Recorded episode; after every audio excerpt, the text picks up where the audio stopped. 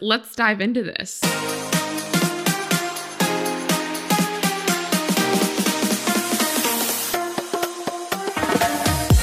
Season three of the Habyt Podcast coming at you with a brand new team. I'm Zan Brule. I'm Paige Berg. And I'm Lexus Gordon. We are the Habyt Team. The Habyt is a nutrition coaching company made for women by women. Our program is built for you with coaches who put your goals, lifestyle, and personality first. To learn more, head to the episode notes or go to thehabyt.com, and that's habit with a Y, to book a free consult. And I do just want to add a little bit of a disclaimer um, to this episode. We are not experts on anything really on nutrition, exercise, or pregnancy, right? We are just sharing our own personal experience and research that I know I've done um, and things that I've learned along the way. So they're really just us sharing, um, you know, the experiences that we've gone through. And so please always consult with a doctor, specifically an OBGYN if you're pregnant, um, and just take it, you know, with a grain of salt that everything I'm I'm kind of sharing is just what I'm going through personally and what we know from uh, the other clients that we've had as well. So So Lexus, on that note, tell everyone what we're discussing today. Yes. So, this episode today is all about pregnancy and macros.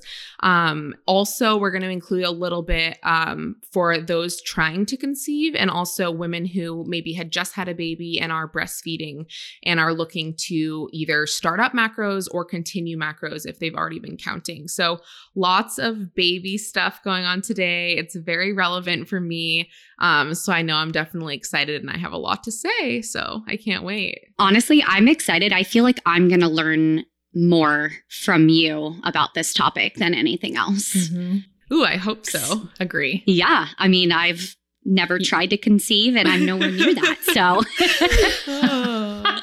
well, then do everything opposite of what I'm going to tell you. No, I'm just kidding. Perfect. Okay. yeah.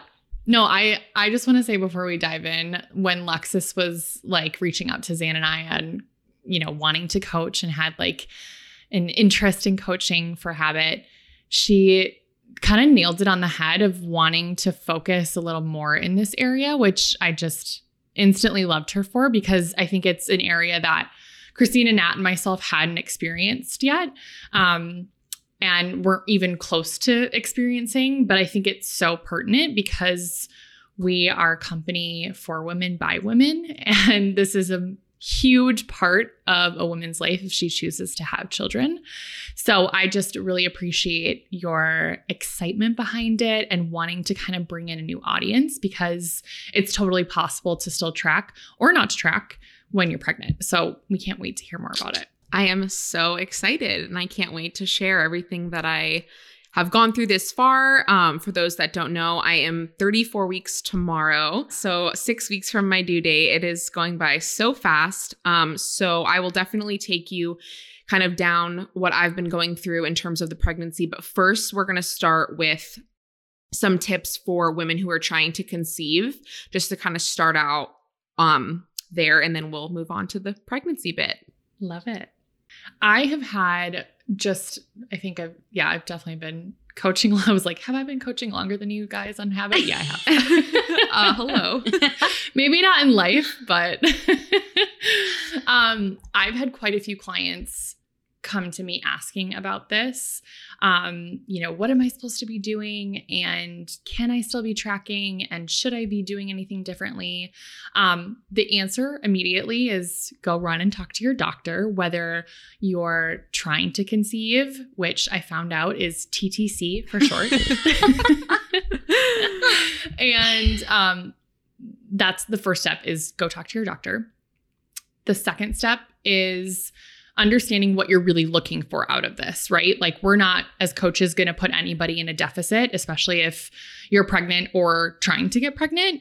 Um, you know, I think just making sure you have the right nutrients and um, the proper fuel to get you there is so important. Um, but yeah, I think it's so relevant. I've had probably 40% of my clients either get pregnant or want to be pregnant and come talk to me about it. Um, and we've really worked through it. So it's a really exciting time. Um, but yeah, we definitely are wanting to make sure that you have you know the right support right now because it is a little bit different in terms of how we calculate so even just taking a more like 30,000 foot view, just some like quick stat, quick stats for you. Um, fertility issues affect up to 15% of couples actually, which is, I feel like less than I thought it was, but I just feel like it's all you see on Instagram nowadays. And it's probably like my generation and growing up and um, being more open with what we're talking about. But Luckily, the good news is that there's ways to increase your fertility and become pregnant faster with um, diet, exercise, lifestyle changes. Um, and actually, I think Lexus, you found this that it can boost fertility up to 69%, which is Amazing. so exciting. Yes. That's incredible. And Paige, completely amazing. I wanted to chime in here because I remember you telling me that you had a couple of clients who got pregnant and their immediate uh, response to you was, Hey, I have to stop my program because I'm pregnant. Mm-hmm. And of course, every situation is different, but mm-hmm. I'm hoping that this episode provides more information to those trying. And if they do get pregnant, to know like you can 100% still do our program and track your macros. And so that is, so yeah, true. what I really wanted to point out because you definitely don't have to stop once you are pregnant. Absolutely. And we're here to support, regardless of the phase of your life that you're mm-hmm. in, really.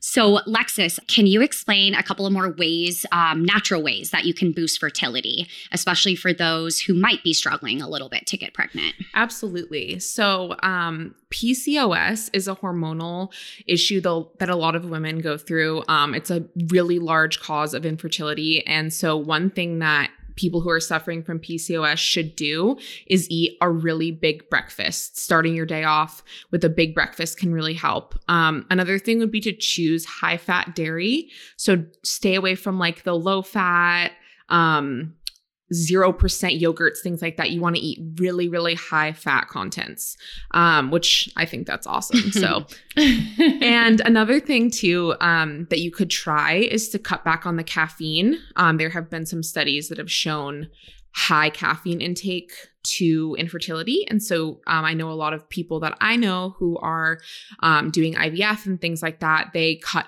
caffeine completely from from their day, which would be a challenge, but of course, if it if it works, it works. And then the last thing I want to touch on is establishing a really consistent but low impact exercise routine. So I know for me and for Zan, and I think Paige too, uh, we all love like high intensity style workouts, weightlifting, things like that. And unfortunately, excessive high intensity workouts have been linked to infertility. Um, and so I know that a lot of fertility doctors will advise women to kind of switch up their routine and focus on something consistent. They still want you working out because that's going to keep your stress levels low and keep you healthy. But um, maybe things more like Pilates or um, yoga walking, things like that. So you're still getting your body moving, but it's just not going to be this constant spike in um your they don't want you to spike your cortisol basically. Mm-hmm. So they just don't want you being like crazy crazy crazy. And so that um, I know is a shift for a lot of people to kind of switch their routine, but that is definitely something that I know can help boost fertility. So those are the top four things that um, I think are really great to do. Um, I do have a question. So why why higher fat? How is that going to benefit? Well, it's going to keep your blood sugar level and um, I, there's a lot of other studies that the, that I actually found a really awesome study. It wasn't really geared towards the fat issue. It was more geared towards carbohydrates. But I found this awesome research from a reproductive doctor named Jeffrey Russell. Um, he basically wanted to see he was having recurring failed IVFs um, with with some of his patients. So he was finding these young, healthy women with great BMIs. They were very active, um, but for some reason they were having recurring failed IVFs, and it was due to poor egg and embryo quality. And so he was trying to figure it out and he didn't understand. And so he asked them to start tracking their diet. And once he saw all the things that they were tracking, he discovered that the majority of them were eating over 60% of carbs and less than 10% protein, which Mm. when I read that, I was like, that must be a typo. 10%, 10% protein? I mean, that's insane. Yeah. That's so low. And so, you know, he was asking them what they were eating. It was like oatmeal for breakfast, bagels for lunch, like just so many carbs. And he decided at that point to ask them to eat way higher protein, fewer carbs, and like a moderate fat content. Um, and what he found was astounding. Once the women hit their threshold of a 30% or more protein and 40% or less carbs, they had four times the pregnancy success rate of those who continued to eat the higher carbs and lower protein. So 4 Mhm. times is such an incredible, you know, shift. Mhm. Mhm. So The ten percent protein was probably me before I started tracking. So Oh my god, I can relate. Paige, I was literally just gonna say, like, aside from just pregnancy topic, like this is a reoccurring issue with like every. Mhm. I, I don't want to generalize that that broad, but a lot of women struggle to eat enough protein. I mean, Mhm. nine out of 10 times, any new client that we sign up, when we have them like kind of pre track their days and compare them to the macros we give them, I mean, it's probably half the amount of protein that they Oh, should yeah. be eating. And Oh yeah. carbs are the easiest to eat and the most fun to Mhm. eat. So those are always the highest. So that is not abnormal um, when I did see that stat. Yeah. Yeah, it is definitely eye opening. And so he kind of came up with the ideal um, macro range for trying to conceive. And of course, this is very individual. Um, I know that there are a lot of clients that we have that have specific health concerns. And if you're eating a certain way because of something that's going on with you, that's totally fine. This isn't like, this isn't a one size fits all. It's just he mm-hmm. found that when he gave kind of this macro guide to a lot of his clients that they were having major success with getting pregnant. So the ideal range was about 30% protein, 35% carbs, 35% fat. So if you look at that, that is a pretty high fat um you know content. So going back to zane your question um i think it's just more sustainable and i think it's just better all around to focus on like really high fat um dairy and things like that Mhm. to include so. I think that's Yeah. great to you know show our listeners to one not be afraid of fat. As soon as you see that word fat i feel like it's so stigmatized but really like the fat macro is like its sole purpose is to keep our hormones level our hormone function level. So it is so Exactly. so important especially for women trying to conceive. You want your hormones um, within range and not all over the place. And so fats are really going to help with that. Absolutely. Yeah, and I was going to say just like if you are having a consult with your doctor and he comes back and he recommends an even higher fat count or depending on your situation, um, you know, higher carbs. Like there there is a world where a lot of this can happen, but it, it typically is in that range, like Lexus was mentioning. Um, we are flexible, right? Like we're here to work with you and your doctor to see how we can make the right breakout for you. So um, just to note, like fats, again, I think get a bad rap because they are so dense, right? They're nine calories per gram as opposed to your four um, calories per gram for carbohydrates and fat, and excuse me, protein.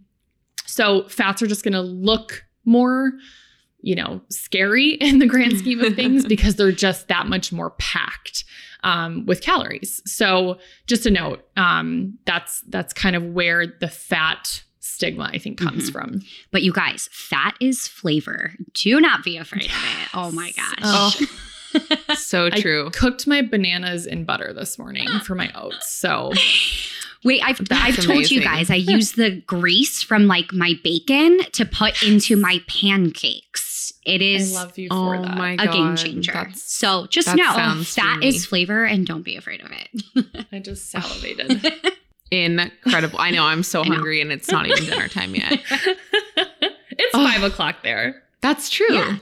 i guess it is dinner time segueing um, from the trying to conceive into more of, I guess, the pregnancy category. And of course, I'm just going to again share my personal experience. I'm 34 weeks tomorrow. This is my first baby.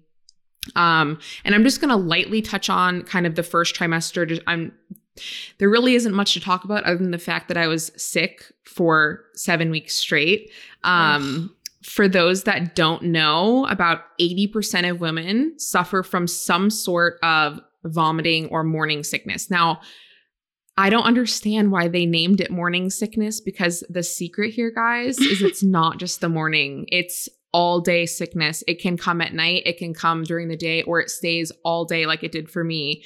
Um, for me, it felt like a combination of being seasick and like the worst hangover I've ever had. Oh my god. And it was just constant from the second I woke up to the second I went to bed. So I think you have to just give yourself grace. Um, the first trimester, trying to focus on your nutrition. Uh, for me, it was challenging because I do count macros and I do love eating whole, good, delicious vegetables. And like at that point, it was survival mode, right? It mm-hmm. was what can I stuff in my mouth before I leave the bed so that I don't feel like I'm gonna die all day long. oh, um, and so it was crackers, it was bagels, it was peanut butter toast, four slices. I mean, it was just it it was what it was and i you have mm-hmm. to just understand that the main focus is keeping your food down and getting those calories in for you and your baby um, there's a lot of growth that happens in the first trimester believe it or not there's actually the most amount of growth in the first trimester um, the baby is just like multiplying and multiplying and it just it's it's a lot of development mm-hmm. and that's mm-hmm. why you get so sick in the beginning um, and so i just want people to know if you're in the beginning stages of your pregnancy and you're maybe a macro counter or someone who usually eats really healthy, just understand that you can't be down on yourself and hard on yourself for not being able to do the things that you typically would do because it will pass, it will get easier, but the first trimester for most women is really freaking hard and it's just it is what it is. You just have to kind of roll with the punches. First off, thank you for getting me so excited to get pregnant one day, Lexus.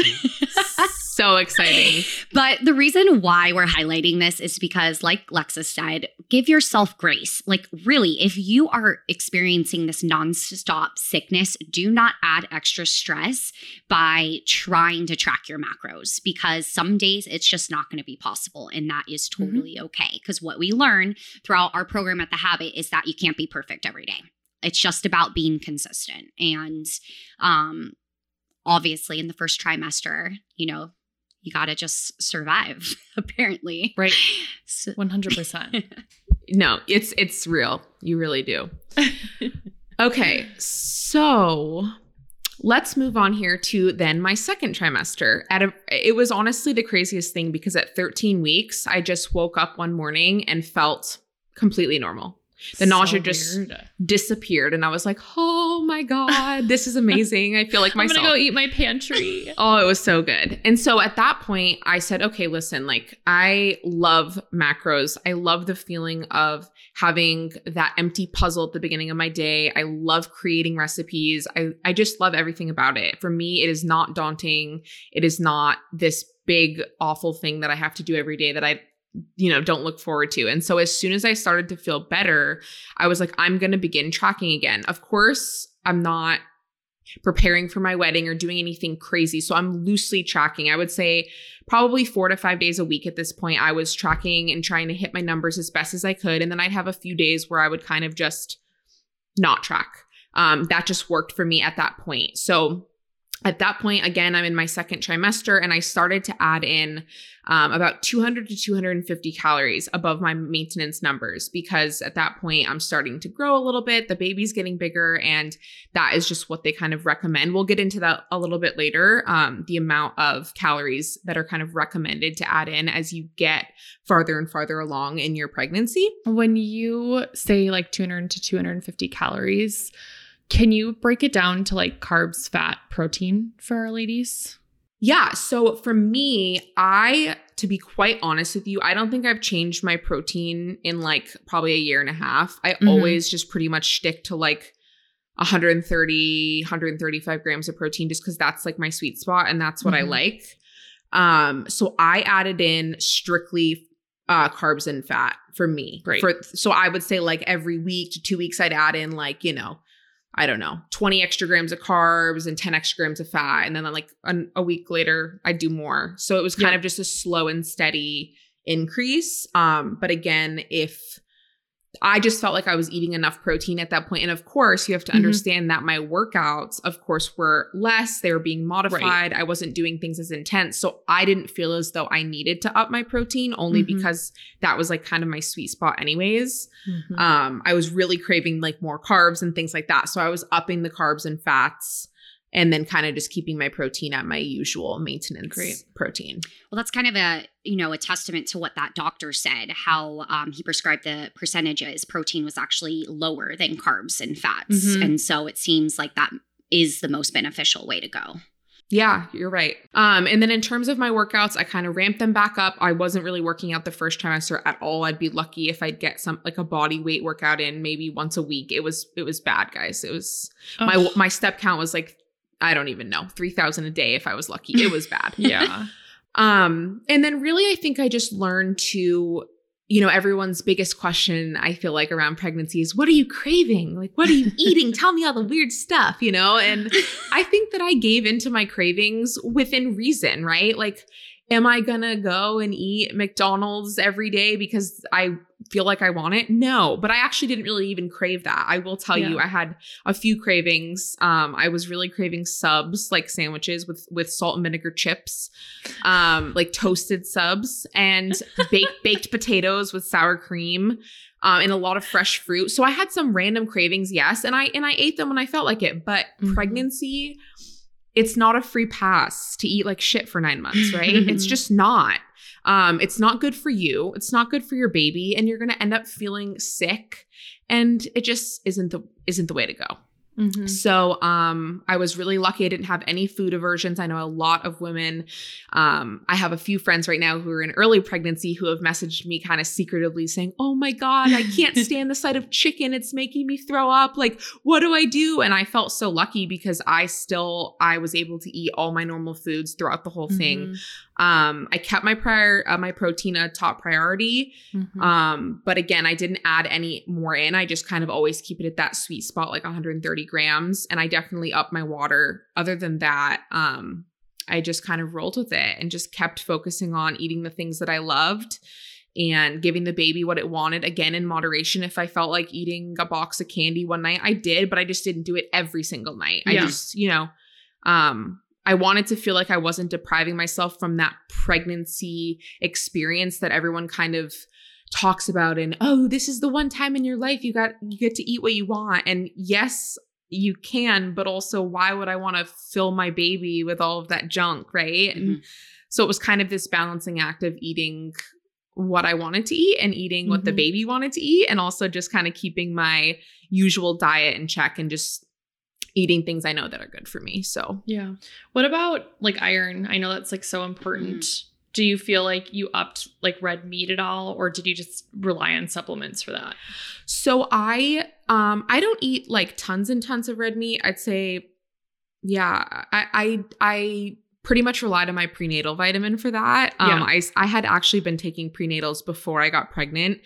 Um it just I was told by my OBGYN that they were better, so I was already taking those which have like a huge amount of iron in them. So I Yeah. personally did not. However, it's funny because I know a lot of women um, who don't ever eat red meat. And then when they get pregnant, their body is so low in iron that they crave it like Yeah. in a weird way. Like they yeah. want steak every single day and they're like making their husband go buy them bacon, all that, like just crazy, crazy Yeah. stuff. Well, And Yeah. that's like their bodies like screaming at them, being like, feed Yes. me iron, you know? Yeah. I was like, sign me up Um, for that part. I'll take bacon every I day. know. I know. yeah. I know, right? I know. But yeah, so for Give me me, a I burger. didn't notice that a ton, but I definitely, I would say I eat red meat a few times a month for sure, just not Yeah. like daily or anything like that. Yeah.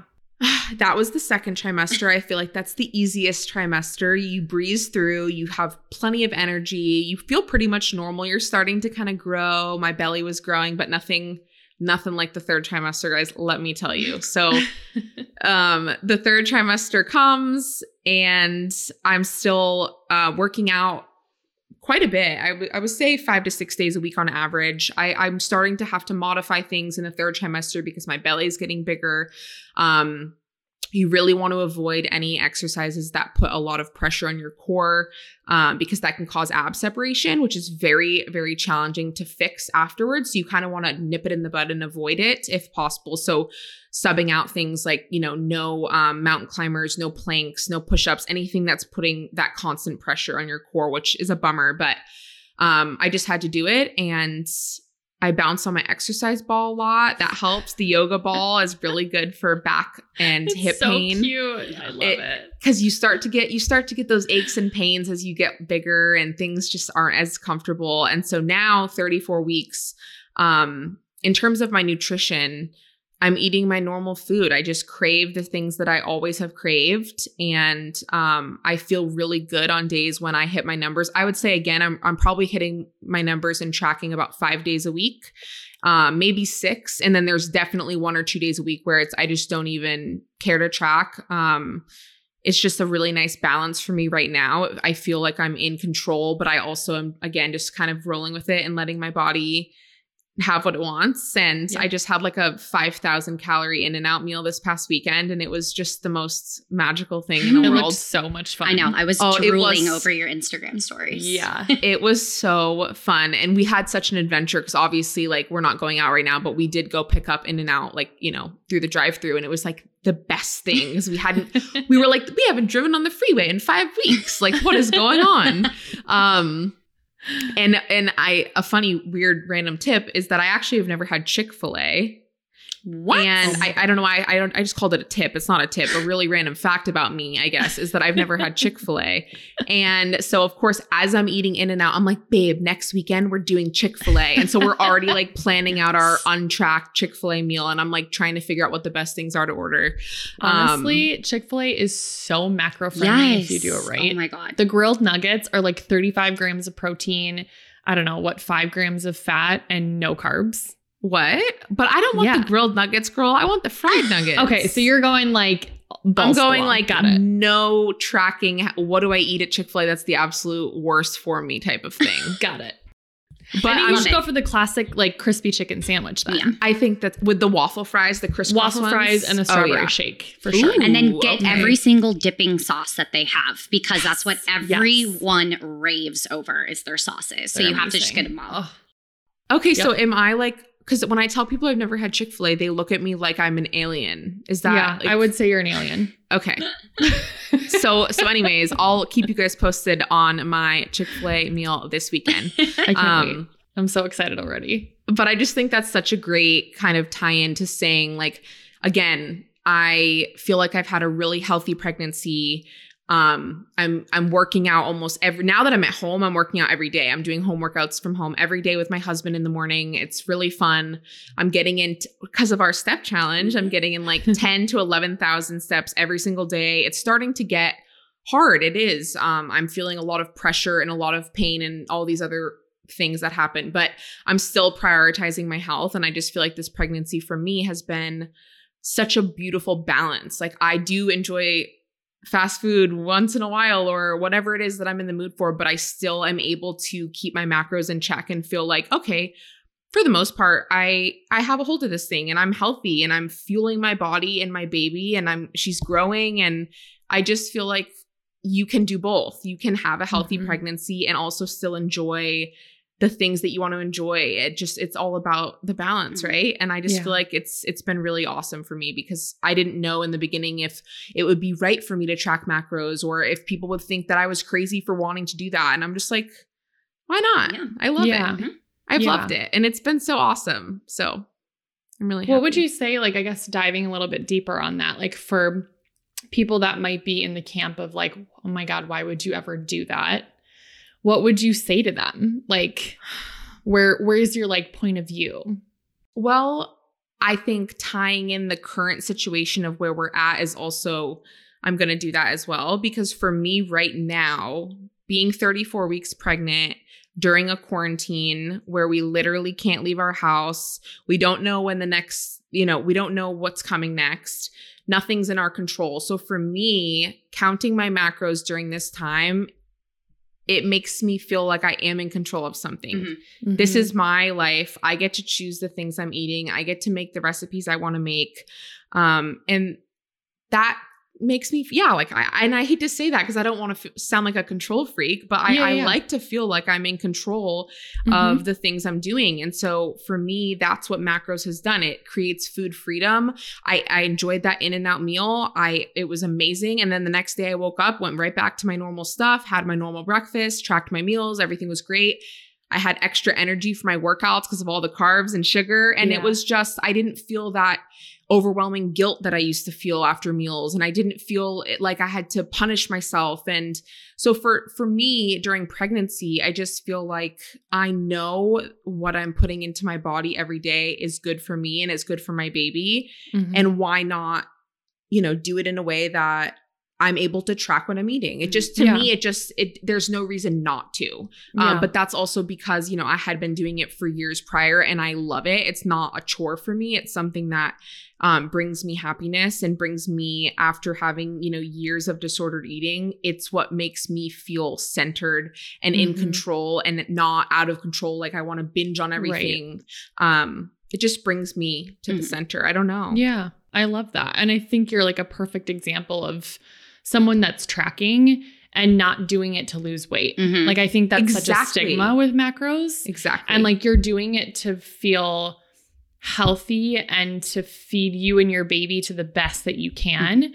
And it's just having that next lens on your nutrition. It's not being obsessive Absolutely. about losing weight or being a certain Mhm. size or not gaining X amount of weight during your pregnancy. It's just to feel really fucking good. Mhm. Yes. Well, I was going to piggyback on that and say, I mean, whenever the day comes that I am having a baby, um, like my, honestly, my biggest fear is gaining 50, 60, Mhm. 70 pounds, right? Like, because that also isn't going to be the best route for your baby. And for me, you know, years and years ago when I struggled with weight in college, like macros was my savior. And so now it's a tool for me to stay on track. And so I don't think I'm going Mhm. to think any differently about macros when I am pregnant. It's ultimately just going Mhm. to keep me on track and to ensure that, Right. you know, my baby's going to be as healthy as possible. So I don't think it's crazy at all. Absolutely not. No.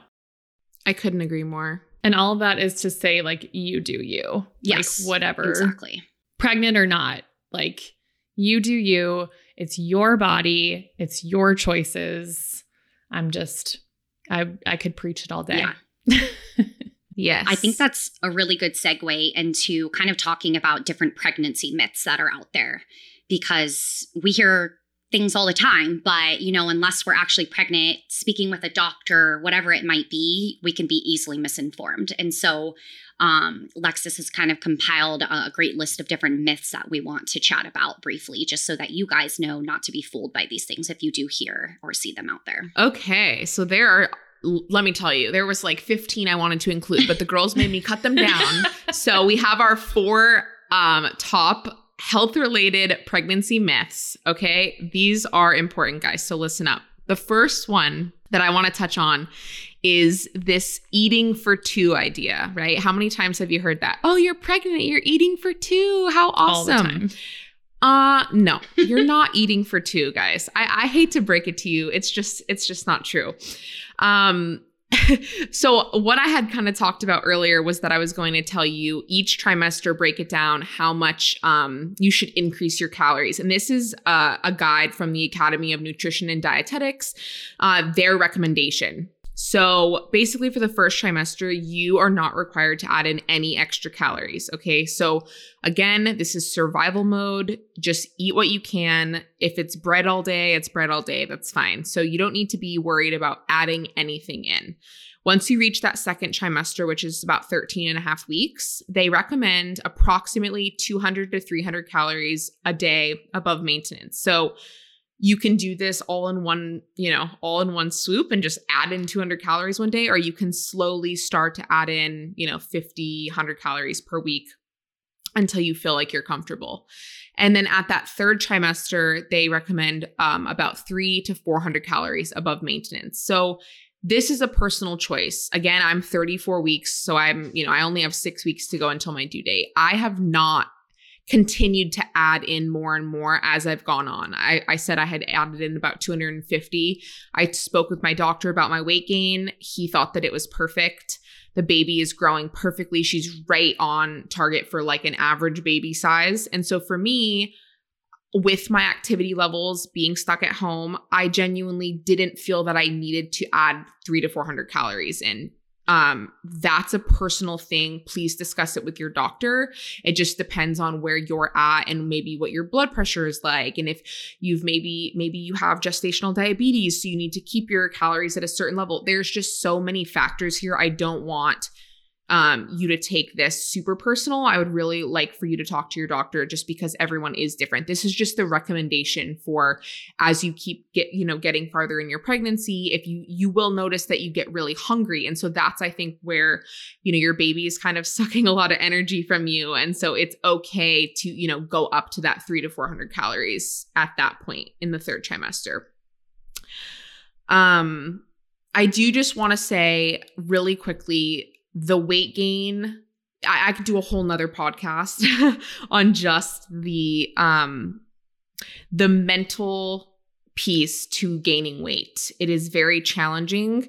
Um, it is emotionally draining on a lot of people, especially if there's a past with disordered eating. You are literally seeing your body change every single day. I take photos of my belly every day because I can't wrap my head around the fact that it's bigger the next day and then the next day and the next and it's like what the heck is going on? And a lot of times it's scary for women and this is not a time to be dieting ladies. It's just it's not and i know that it's scary to see you changing but just please don't restrict any calories. Don't go into a deficit at this point. If you are pregnant i really just want to emphasize that it's it's it's just not a good time for you to be focusing on like trying to lose weight or seeing the scale go down. Your the scale is going to go up. Let me tell you, like every woman is different. Some women gain 10 pounds, some women gain 70 pounds. It just depends on you.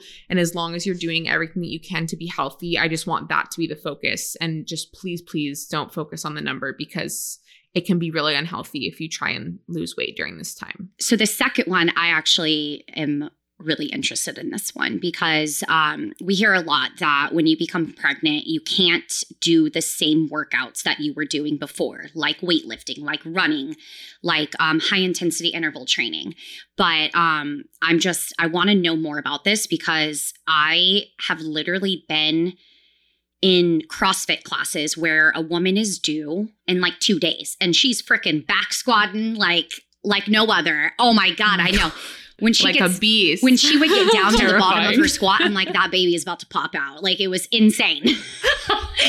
but I was Oh, like, yeah. hell yeah, I'm gonna be that badass pregnant woman just like that. That's And then um, for those of you who don't know, like I'm um, an Orange Theory instructor as my second job, and then I have pregnant women in my classes up until their due date as well. And so I already know this is a myth, but I do want to like learn a little bit more. So um, what did this one exactly say? So basically, that is, yeah, it's very common for you to hear, or I'll see all the time women in uh, pregnancy groups or on Facebook saying, you know, I really want to work out, but I, I know it's not safe for my baby, or my doctor told me I can't, which I don't know what doctor they're going to because it is not true. Basically, you can do almost anything that you were doing before. Now, what the doctor does not want you to do is to go out and start a brand new workout routine. So, if you've never done CrossFit in your life and then you become pregnant, do not join a CrossFit gym, okay? or like if you want to take up Orange Theory and try doing it five days a week, but you've never done Orange Theory before, that's a really, really high intensity workout that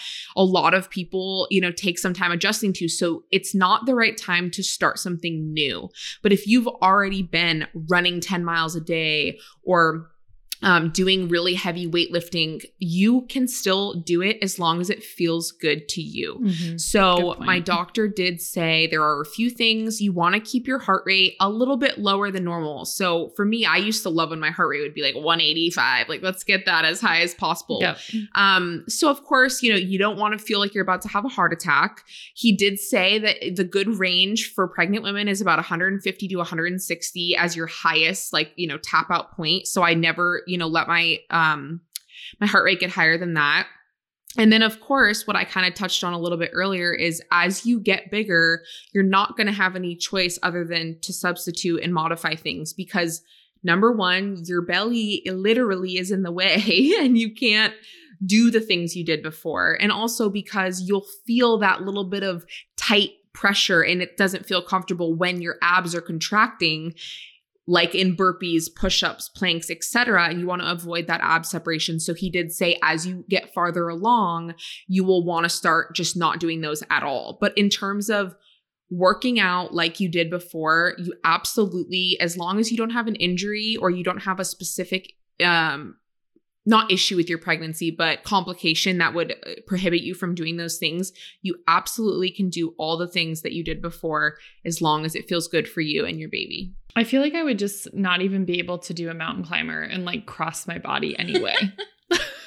yeah, it doesn't feel comfy. Let me tell you. You feel like it's just, it's not good. It's just too much going on. Yeah. Yeah. I'll take any excuse not to do a burpee, so I'm good with that. Oh, see, I'm a burpee girl. I love burpees. I, don't know why. Too. I do them all I the do time, but I can't say sick I'm in like in a happy place when I do it. It's yeah, yeah. I just go to a weird place, I think. what about caffeine? I feel like this is like one of the most common myths that I hear other than the two that I that you've already talked through. But can you have like a cup? So this is another mm. one that Okay. I was personally freaking out about and it's completely wrong and i still see women getting this false information that you have to cut caffeine completely when you're pregnant. That is old old research that they did back in like i think it was like 1970 that they had done a study um and and they had found a correlation between i want to say like miscarriage and and drinking coffee. And so then everyone in the world thought that that meant you can't drink coffee. Well that is old news. The American Pregnancy Association has come out with numerous new updated studies that prove that to be not true. Um, it was it was just they shouldn't have even put that study out back then, and it scared everyone. So basically. Um, the APA recommends that you have an intake below 200 milligrams of caffeine per day, which is about two cups of coffee. And I don't even drink two cups. I mean, some days I do, today I did. Don't tell anyone. I had to like have a second cup before this podcast to like get my energy up because the energy is it's tough these days. Guys. lacking. Yeah, but um, I spoke with my doctor about this a few times, and I kept saying, "Are you sure it's okay? Are you sure it's okay?" And he's like, "You can have up to 200 milligrams every single day, and it is 100% fine. Please don't worry about this." Um, so, of course, again, discuss it with your doctor if you're really sensitive to caffeine. Um, I wouldn't necessarily say that you should drink all of the 200 milligrams because then maybe you'll feel a little spazzy and Mhm. I don't know. I mean, maybe you shouldn't be drinking it to begin with, nonetheless, if you're pregnant. But in terms of cutting it when you're pregnant, you do not need to cut out caffeine. Um, it just isn't true. So that's very Mhm. exciting. That would be my biggest fear too. And it should be everyone's fear around me to not have caffeine too. So, yeah, yeah. Truth. all right, let's throw the last one at them. So, uh, give us some information on sugar and how it can cause um, diabetes. Is that true? Perfect. So, gestational diabetes is something that women get during pregnancy only. It is not the same thing as normal diabetes. Um, you can get gestational diabetes during pregnancy and then it goes away completely as soon as the pregnancy is over. Um, we take this test. Uh, at about 26 weeks, and you basically go and you drink this disgusting sugary drink, right? It's like, I think it's 75 grams Oh of God. sugar. And yeah, and so you have to go, you go to the doctor, you drink this drink. And of course, everyone's hyped it up to be like the most disgusting thing you've ever tasted. To me, it just tasted like a really sugary flat soda. And I just chugged it because I was like, I'm not sipping this. This is no. So I just chugged it down. And then you basically wait one hour and then they draw your blood.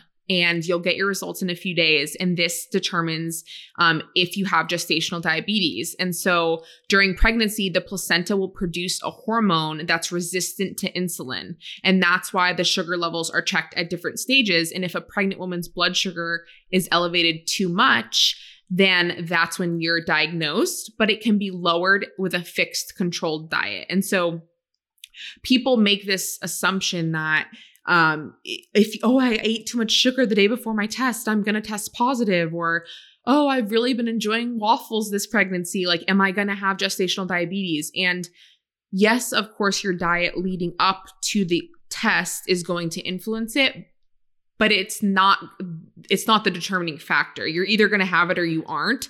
Um, and it really has to do with your placenta and how much of the hormone it's it's producing and I just don't want people to be worried about eating sugar and thinking, of course, uh, don't go eat all the sugar, but it's okay to have some in moderation. Um, it does not directly cause you to have gestational diabetes. So that was just a really big myth that I feel like everyone in the pregnancy world thinks. I see women posting it all the time.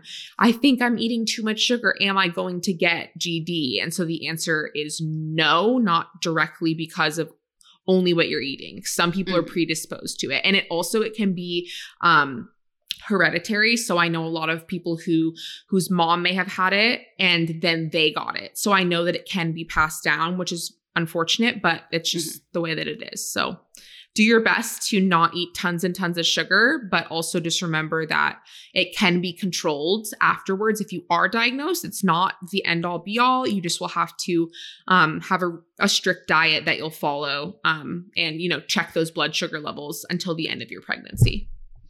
Good. Give me all the sugar. yeah. all right. So I feel like this is a hot topic as well. And um, we've actually had several women in our program that are breastfeeding while they're tracking their macros. So, what um what changes need to be made if you are breastfeeding and you're trying to track and um you know any other information you can give to anyone out there yeah, so I'm just gonna, I kind of compiled a list. I'm just gonna kind of list off some things that I found. Obviously, I am not breastfeeding yet, but I'm planning on it. And um, so I kind of wanted to dive into this as well and find some some good facts. So first of all, um, the first month of having a new baby, from what I've heard, is just you are like all over the place. So don't expect to like get discharged from the hospital and go home and start tracking your macros. Okay, it's gonna take you a while to get into your new routine. And so, in terms of nutrition for your milk supply directly, they want you to wait until your milk has come in. Basically, that means that like you're you're producing milk and, and the baby's getting enough food because it takes a little bit of adjustment in the beginning to make sure that that baby is getting the right amount of food and milk and everything like that. So wait until six weeks at least to start kind of thinking about getting back on the macro you know, train just to make sure that you've established a good milk supply and you um have milk coming in. And, you know, if you don't, you may have to go see a lactation consultant to kind of discuss your options. Um, maybe you're eating too little of calories. I know that, you know, that's a big issue. That was kind of my next thing I was going to segue into is adding in calories. This is where you're going to add in at mm-hmm. least 2 to 400 calories.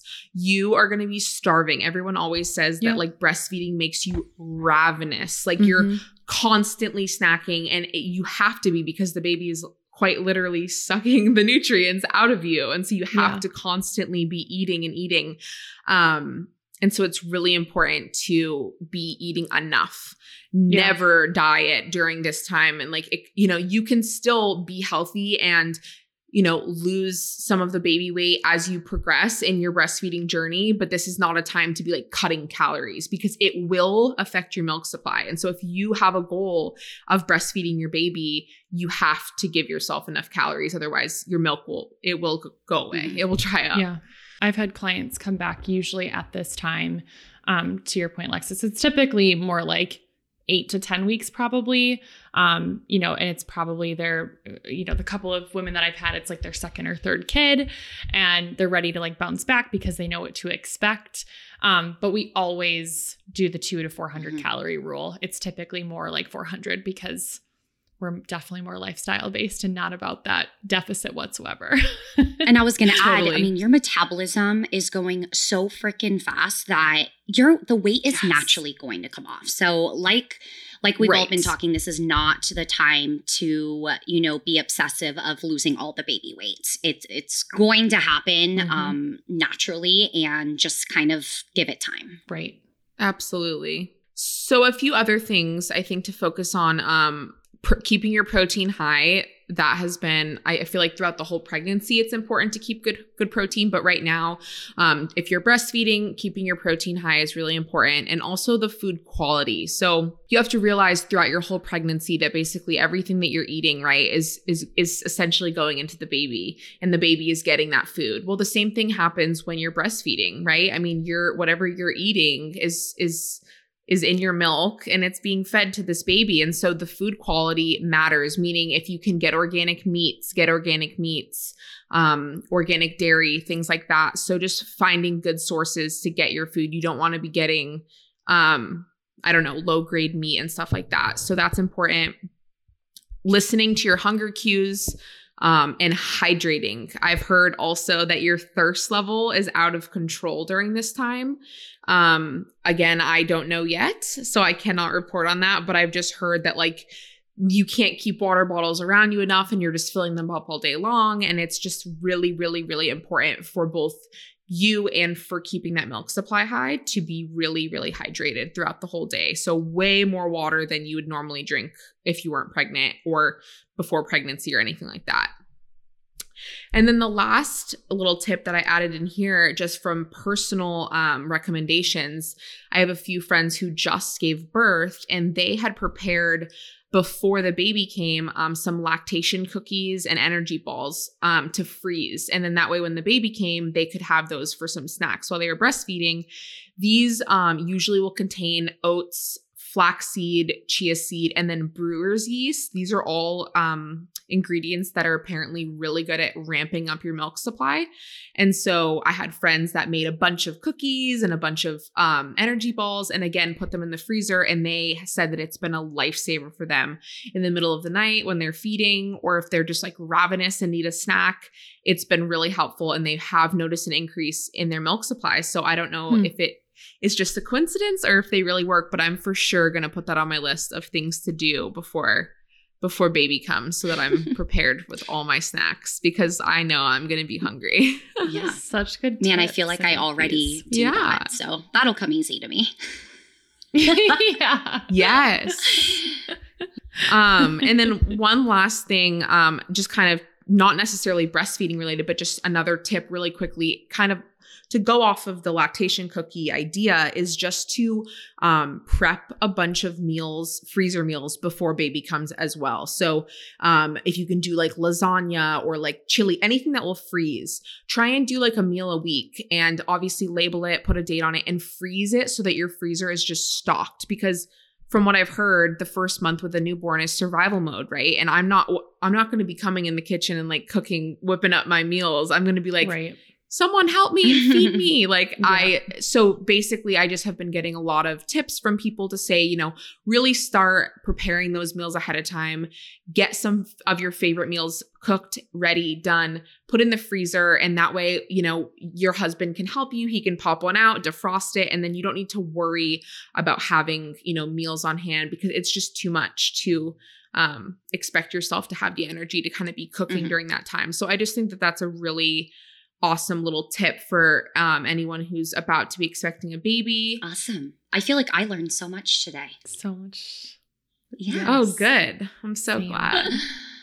well, should we wrap it up and tie a little bow on top? Let's Absolutely. I feel like we covered so much today. Um, just starting from pre-baby if you're trying to conceive, you know, tips and tricks all the way through my preg- pregnancy journey and what it's been like for me and then you know finishing it off with tips for breastfeeding moms. I just want you to remember that every person's journey and experience is so different. Um i know that I have friends who have loved their pregnancy. I have friends who have hated their pregnancy everyone there's just such a range uh, mm-hmm. and there's no right way or wrong way mm-hmm. i personally have had just the most amazing experience and i've loved every second of it um i am just so excited for birth i I just can't wait. I'm preparing for a natural birth. So that's been a whole nother journey. Um oh Zan's face right now, guys. Give me yeah, all the drugs. So I'm preparing for natural birth.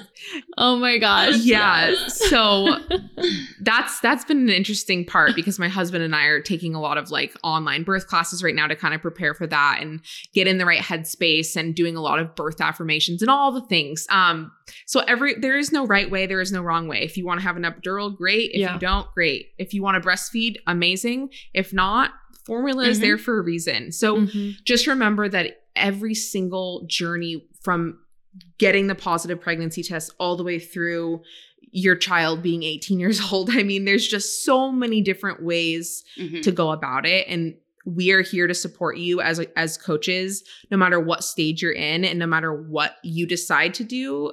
It we're just here for you and it's it's an Mhm. exciting time and there's just so much that I've learned through this pregnancy and I hope that I was able to I don't know, teach some things and Yeah. give insight. Love We're it. so excited for you. Yay. Thanks guys. and you know what we got to end with, guys?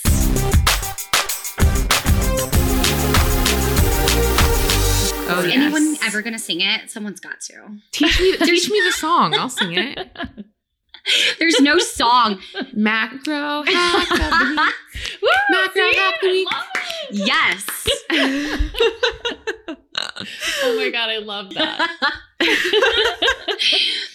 All right. That is too cute. Should, shall I start us off? You start Go us off, it. San. So this past weekend, it's finally like nice weather. Um, my roommates and I whipped out the barbecue, and I was like, you know what? It has been so long since I barbecued my vegetables. Oh my freaking god! Like I forgot how good, like how much better they taste. And so I cannot recommend enough, especially if you are not someone who truly loves vegetables, um, try throwing them on the grill. It is a game changer. And I, I don't really know why, like why it's so much better than oven baking or pan frying, but um, I can't eat enough vegetables this week. And I'm so happy I did it. So I wanted to throw that one. Everything is better on the grill. Oh my my God, god. I did it's so butternut squash and I'm like, holy crap, it tastes like dessert for some reason. Ugh. yes. Seriously, like ch- even chicken tastes like candy. I'm I like, know. I, I don't even really like chicken that much, but when it's Ugh, grilled, Yeah. game changer. The grill marks. Oh, it's Yes. just So so, good. satisfying. Yes. Anyway, that's mine. Yum. Speaking of veggies, I have taken my macro hack this week from Madeline Moves Instagram because she's just inspiration all around. But um, she is always buying frozen vegetables or like frozen things in general, um, like veggie pasta that I just bought. And while I prefer to buy fresh, sometimes when I'm in meetings from 8 a.m. to 8 p.m., it is really nice to have a whole bunch of frozen vegetables. So I would highly recommend don't be afraid of the freezer aisle. Stock up when you can. Right now, some of mine are cauliflower rice. As I mentioned, that vegetable pasta.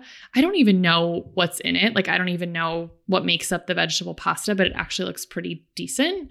Um, I have like this Asian medley blend of vegetables.